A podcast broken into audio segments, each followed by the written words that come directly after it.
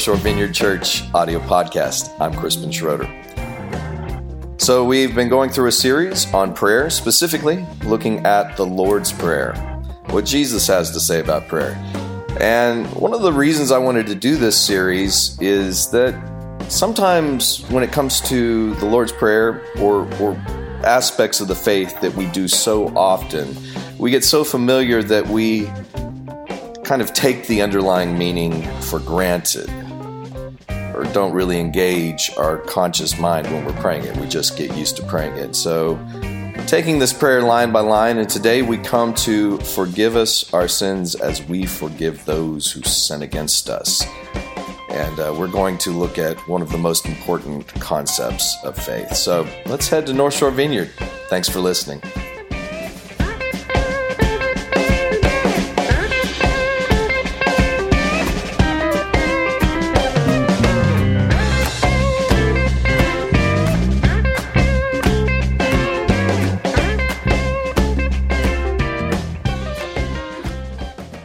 Never gone without a meal in my life except on purpose, you know?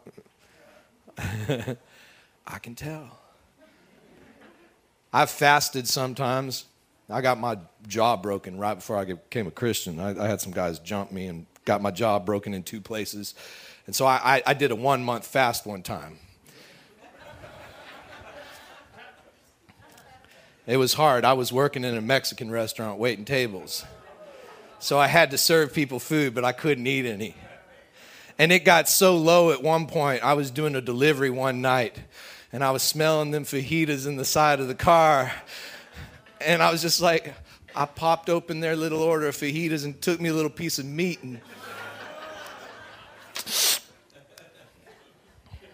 It was a low point in my life. I, I, I gave my life to Jesus at the end of that fast, honestly.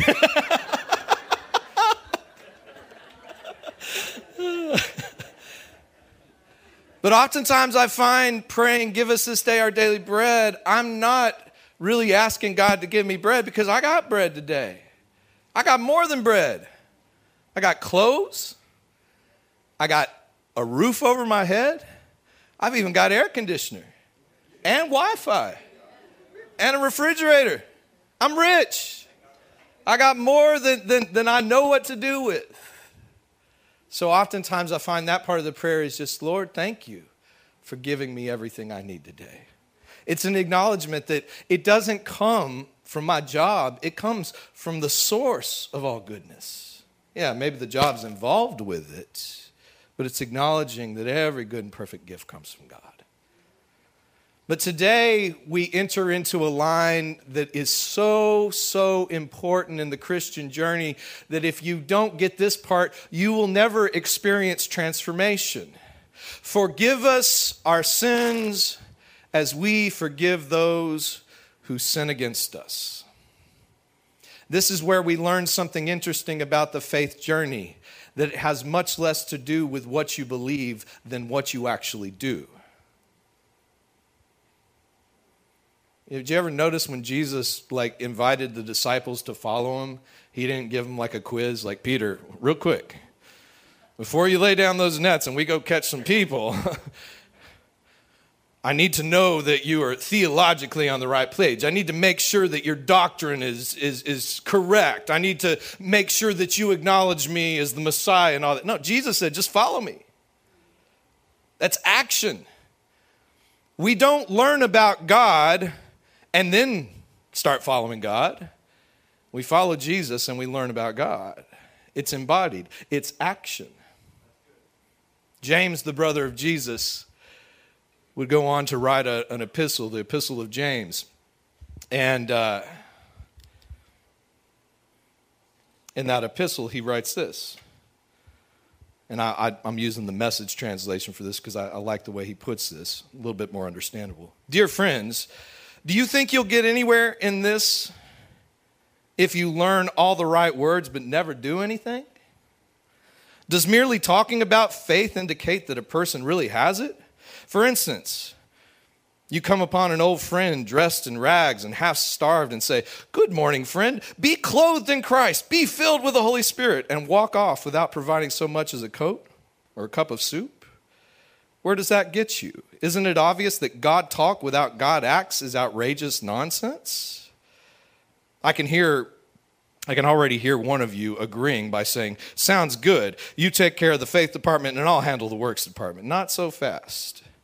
You can no more show me your works apart from your faith than I can show you my faith from apart from my works. Faith and works, works and faith fit together hand in glove. It's so funny. I've, I've over the years being in Christianity, I've, I've, I've heard so many, you know, people arguing about are we saved by faith or saved by works and you know the protestants say you know faith and catholics say works or whatever that's a, caricatures of one another it's both i'll use this example as, as, a, as a musician I, I think one of the best things that i've found I hadn't taken piano lessons since I was about 12 years old. I took about four, piano, four years of piano lessons, but I kind of stopped around 12. But I came across YouTube videos, and it, there's thousands of videos out there that can teach you how to play better. And I, I just realized a few months ago, I was like, I want to become a better piano player. You know, I want to step up my game a little bit. So I've been watching videos on YouTube each week about scales and modes and music theories and different things. Now, would that benefit me much at all if I watched 15 hours of YouTube videos every week? and I learned how to talk about music theory and I learned the, all the stuff that would that help me at all if I never actually touched a piano? No. Why is it that we have turned faith into primarily making sure you've got all your beliefs right? You know, there's a term I came across a few years ago called slacktivism. My name's Crispin. I'm a recovering slacktivist.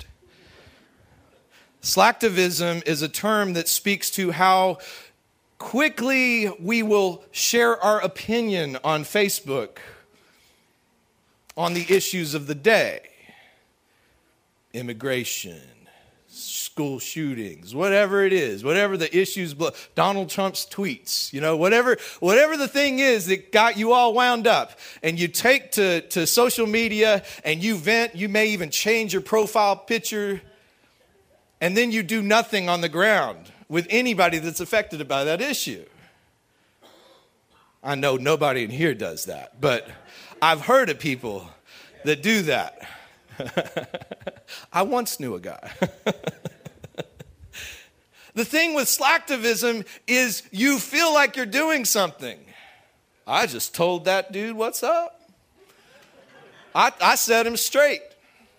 And you can close your laptop, sitting in your recliner, and you're like, I really did something to make the world a better place.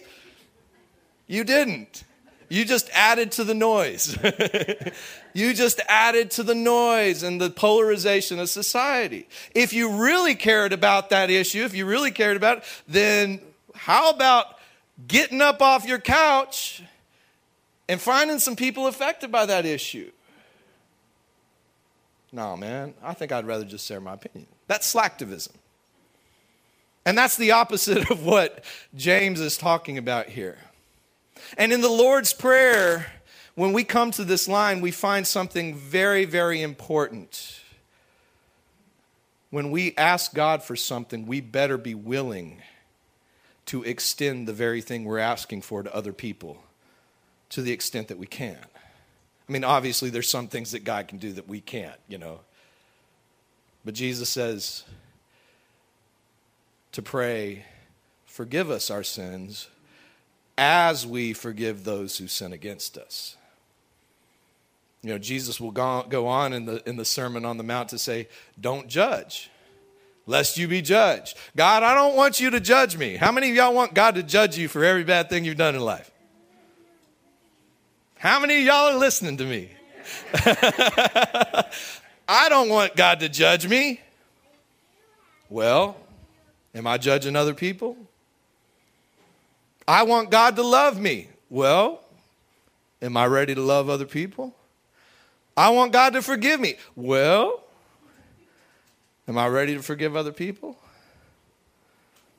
See, this little line here, forgive us our sins as we forgive those who sin against us, this is probably one of the most important aspects of the Christian faith. You know, a couple weeks ago we talked about the kingdom of God coming on earth as it is in heaven. And there's different ways that this looks, but honestly, one of the major ways the kingdom of God shows up, it's not in miracles or healings or uh, all that spectacular stuff. It's forgiveness. I mean, think about the apostle Paul. We think of the Apostle Paul as this, you know, saint, but he was a he was a terrorist. He was a religious fundamentalist terrorist who, like, he would hunt people down who disagreed with how he viewed God. And he would even have some of them killed. Until on the road to Damascus, when he was making the journey to hunt more people down for disagreeing with him, he actually bumped into Jesus.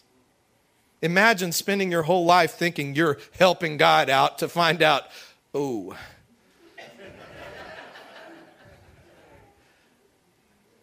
and there's no other writer in the entire Bible that writes so much about the grace of God and reconciliation as the Apostle Paul. That very forgiveness that he, extend, that he experienced when he bumped into Jesus it was a trademark of everything that Paul did. And look, I get why we don't like the whole forgiveness thing because forgiveness is hard. It's really hard. And sometimes we think that forgiveness is actually like, you know, like saying, oh, that's okay. It's not saying something's okay. It's saying, you did me wrong and you owe me, but I'm canceling the debt. That's forgiveness. Forgiveness doesn't gloss over injustice, but it says, I'm not going to give you what you deserve just because you hurt me. And look, that's hard. I remember when I was a young Christian, I'd only been a Christian a few years, and the church we were part of got all like super whacked out and crazy, like started turning into a cult and stuff. And I remember coming out of that experience, you know, in my early 20s and I was just like I was hurt, man. I was like so confused. I mean, I I didn't even think of it as much of a cult until like years later me and Dina are watching some documentary on people coming out of cults. I was like, "Wait. kind of sounds like us." When you've been under spiritual abuse, you've been under manipulation and control, and you've had somebody, you know, that has been telling you what to believe and, and, and, and you know, constricting everything, man, it, it's a hard thing to walk away from. And I remember for the first two years, after I left that place, I'd get up every morning and I'd pray. And my prayer was, Lord, help me to forgive this person. I want to forgive them. I forgive them, but I don't feel any better. I didn't feel any better. But I knew I don't want bitterness and resentment to define my story. I don't want what somebody else did to me, whether willfully or ignorantly. I don't want what somebody else has done that has brought harm to my life to define me forever. And so every morning I kept praying, Lord, I forgive this person. I want to let him go. And I'd pray that prayer every morning. And finally, after about two years of praying that prayer, day after day, I finally started feeling like I'm okay. That's two years, folks. Two years of praying the same thing. I'm not saying that what Jesus is asking us to do here is easy. It's a lot easier in the short run to not forgive people. It's a lot easier to just get angry when somebody does you wrong or when somebody rips you off. It's a lot easier and a lot more natural to just let that offense take root in your heart.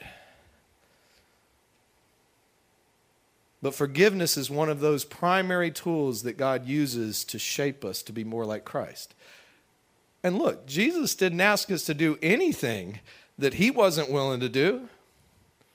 I mean, think of that. Jesus, with his body hanging on a cross, his final breaths, what does he say?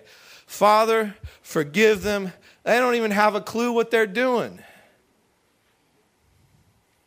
I mean, think about that. I mean, the last thing you have to say while you're hanging, bloody, beaten, is to offer forgiveness. What a powerful thing. This is spiritual formation, folks. This is how we are formed to become more like Christ, how we are formed to become our true selves. We pray this prayer, it is a reminder that this is central to our faith.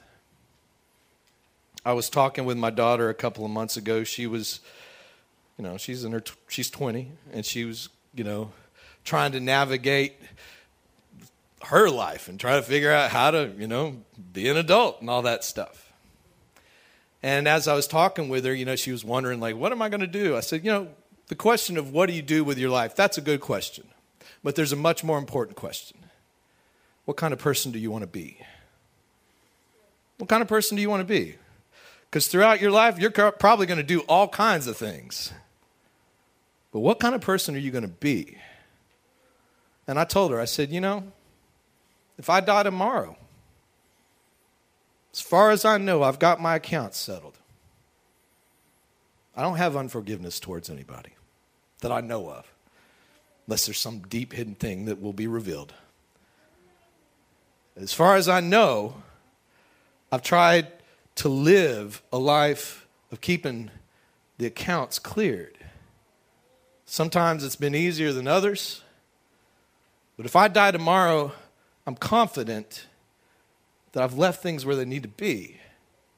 I mean, I could always do better. Look, I'm not saying I'm a saint. but I'm saying that's what you want to aim for.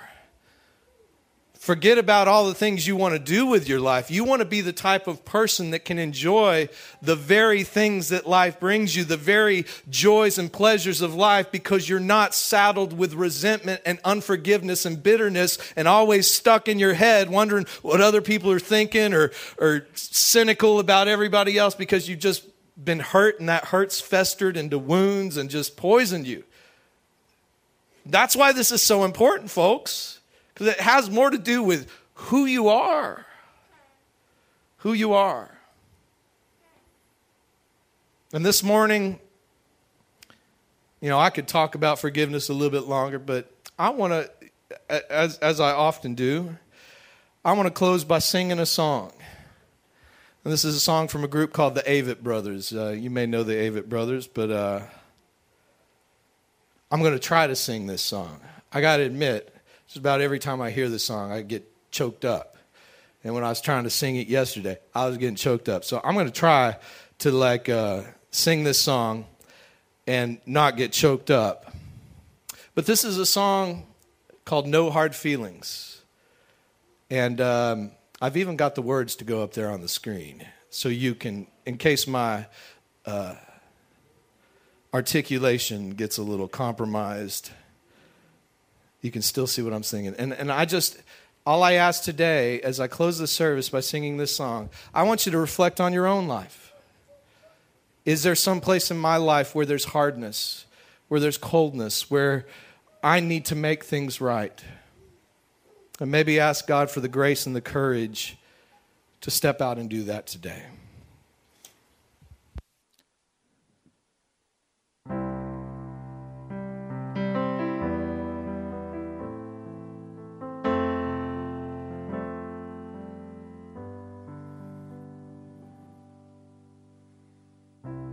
When my body won't hold me anymore, and it finally lets me free, will I be ready? When my feet won't walk another mile, and my lips give their last kiss goodbye Will my hands be steady when I lay down my fears, my hopes and my doubts, the rings on my fingers and the keys to my house with no hard feelings.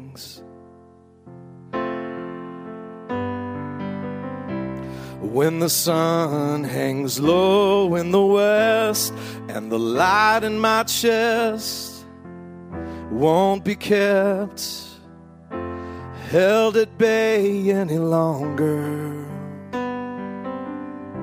And when the jealousy fades away and it's ash and dust for cash and lust, and it's just hallelujah and love in the thoughts and love in the words and love in the songs that they sing in the church and no hard feelings. The Lord knows they haven't done much good for anyone. that kept me afraid and cold. With so much to have and hold. Mm.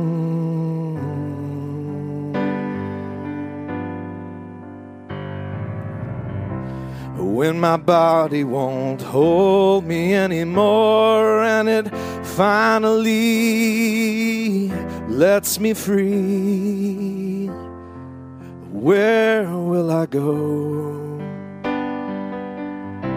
Will I join with the ocean blue or run into the Savior true and shake hands laughing and walk through the night straight to the light, holding the love I've known all my life and no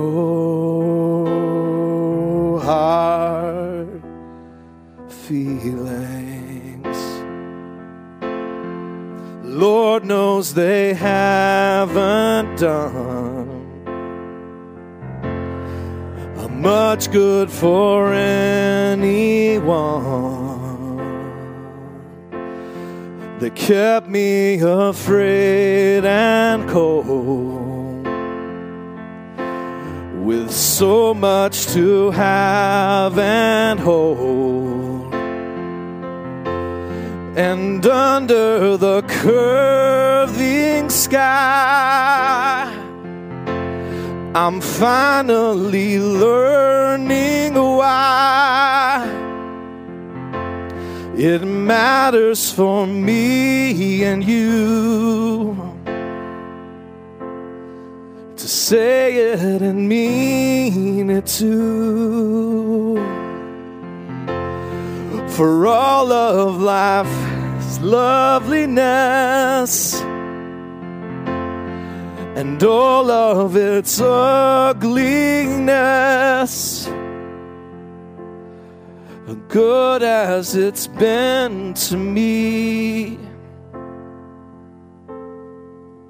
I have no enemies.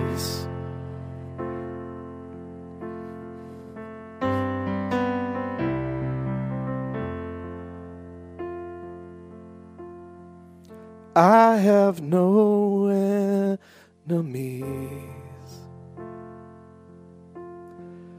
I have no enemies. I have no enemies.